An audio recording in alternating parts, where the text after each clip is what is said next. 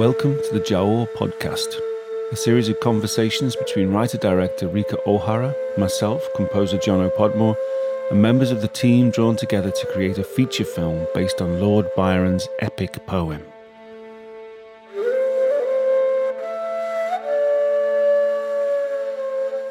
In this episode, we'll be talking to Athens based production designer and art director Dimitris Ziakas.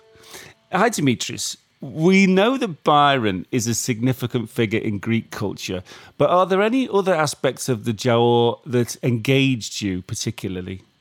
Well, I have to say, I really love this uh, period of history where uh, the Western civilization and the Eastern civilization started getting connected again, because till then, it was just the strong colonial relationships that were forming the Western people's opinion on the East and nothing more. It was only merchandise.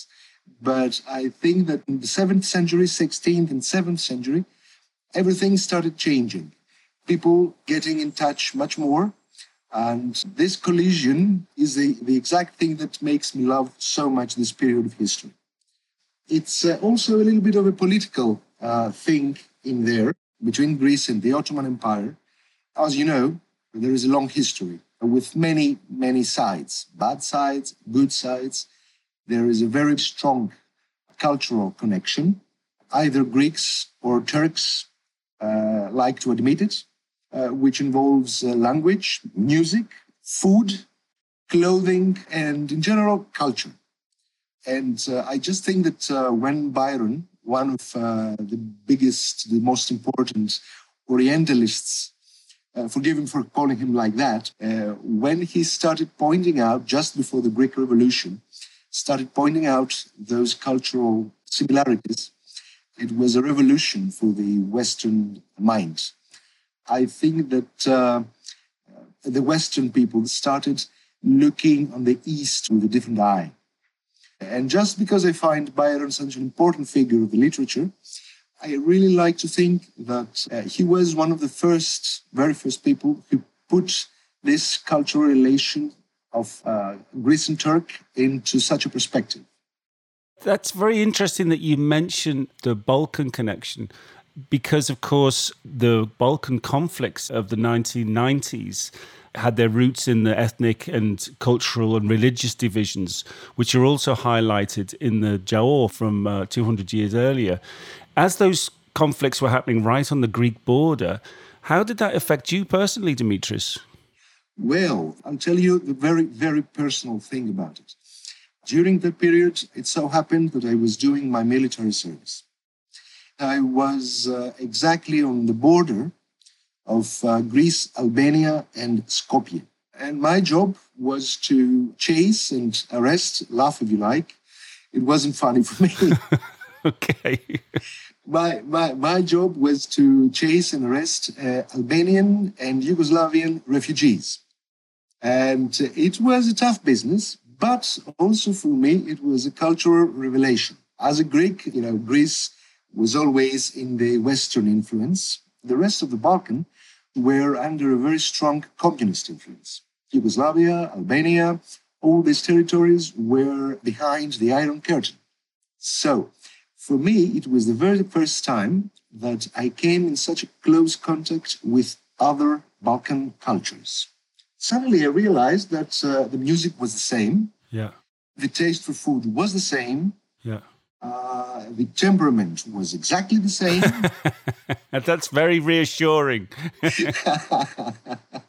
uh, basically, during the communist era, those uh, religious differences were underplayed, right?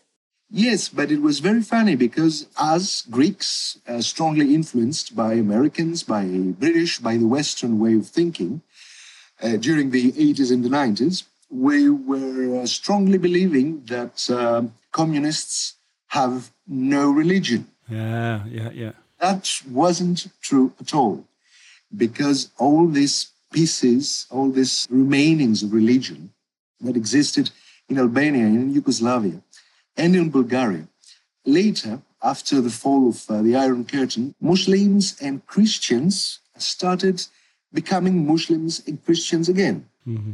And uh, of course, this uh, caused a lot of uh, later conflicts, you know. I was just wondering whether, with your experience of working with refugees in the 90s, how the current refugee crisis is uh, affecting you in Athens. Well, this thing affects us all. Since ancient times, people were passing through Greece to get elsewhere, either from Europe to Asia or vice versa.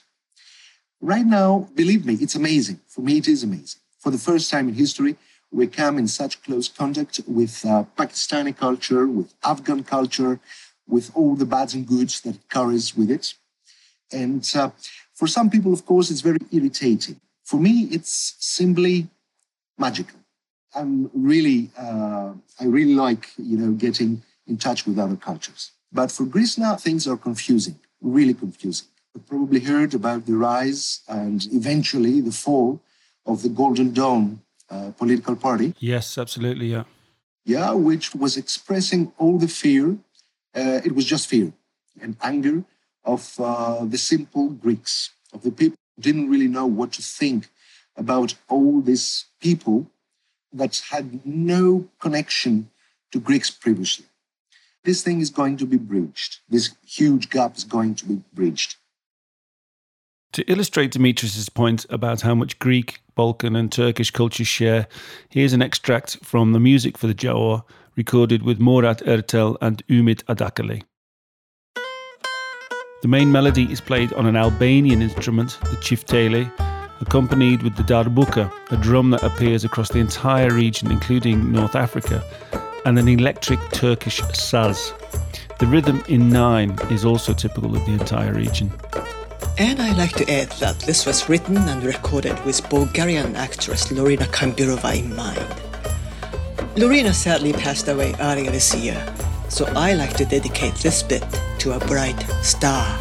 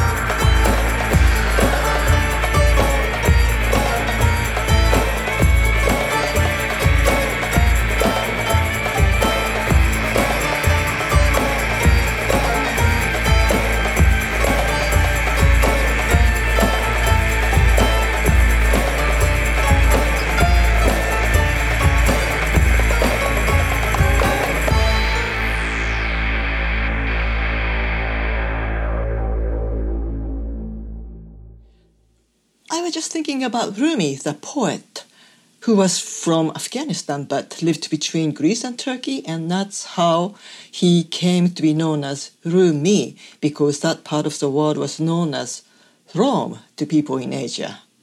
Exactly. It's this funny story about how names are formed, because uh, Rum, as, as you said, uh, mispronunciation of Rom. Rom, Romi, Romei, Romans, exactly what uh, the Greeks of the Byzantium were calling themselves. Because, uh, as you know, Byzantium, Constantinople, Istanbul, in fact, was the Eastern Roman Empire. So everything was Roman. Uh, the laws were in Latin until the 10th century. Afterwards, everything turned to Greek. But the Greeks still wanted to show off, calling themselves Romans. So Romans, Rome, Rum, Rumi. This is how and why Turks still call everything that's originated in, in Istanbul, it's called Rum. Everywhere you see this uh, small monosyllable name, it indicates a cultural connection or genetic connection with Greeks. Actually, the first time I spoke with Dimitris, he said he was wondering where he'd get the Ottoman saddles because they are so different they would even change the rider's posture. I knew then that we were in good hands. But can you tell us how they are different? It's such a long and old horse culture in the Ottoman history. They have even written poems, issues of literature about horse riding, about uh, how to uh, to sleep on a horse. It's amazing. Uh, if uh, if I have the chance, I will send you some pictures from uh, this typical Ottoman saddles, Rika. Even if you don't do horse riding, you will be amazed how they look. It, it's very little wood in it, a lot of leather, and a lot of ornaments. What actually is the uh, the difference in the posture? Do the riders look like they're sitting back, or or what do they actually appear like? Yes, they almost look like if they're laying on a chaiselong. You know, it's crazy because they have found their way not to get tired. Uh, Jono, you have uh, you've been on a horse, I guess. Yes, I've been on a horse, but not very successfully. And I've got and I've got extremely long legs that kind of drag along the floor. If it's if it's not if it's not a big enough horse, but I I'm I can imagine. okay, okay. Uh, I've uh, ridden something similar in Morocco. It was very strange for me because I do horse riding. I love horse riding. The difference is that on on on a Western saddle you always have the feeling that you may fall if you are not careful. On an Ottoman saddle, I didn't have this fear at all. It was like uh, I could move my waist much easier around it. I thought of myself like if I had to draw a sword, it would be much easier. Well, of course, it was a little bit tiring because I wasn't used to that. And I had to raise my knees really high. In fact, it was like if I was nesting on the saddle it changes the posture. It changes uh, the way that you stand. It changes a lot the way that you bend your back. You can move easier. But if the horse really starts galloping, if you don't know how to ride it, then you're in trouble you don't have much control with your feet. I see. Right. So you're not grabbing the, the, the horse so much with your thighs no. and your heels. I see. Okay. No, no, So it's a very, very significant physical difference. You would look very different riding riding in that style to in the Western style. Even the, the way of horse riding is quite different. You will see that the horses are galloping with their head down, leaving a lot of space for the warrior on their back it's a very different thing. It's a very different thing than what you see with uh, the German knights on their huge horses. The riders on the Ottoman saddles uh, fighting very differently than what the Germans or the Teuton knights were doing. If you watch one of those crazy Mongol games with uh, the goats, it's a lot like polo, but with a dead goat. You will see that they look like centaurs. They are literally they are glued on the horse. And one thing that's responsible for that is their uh, their knowledge of horse riding, and the second one is the special way that they are building their saddles.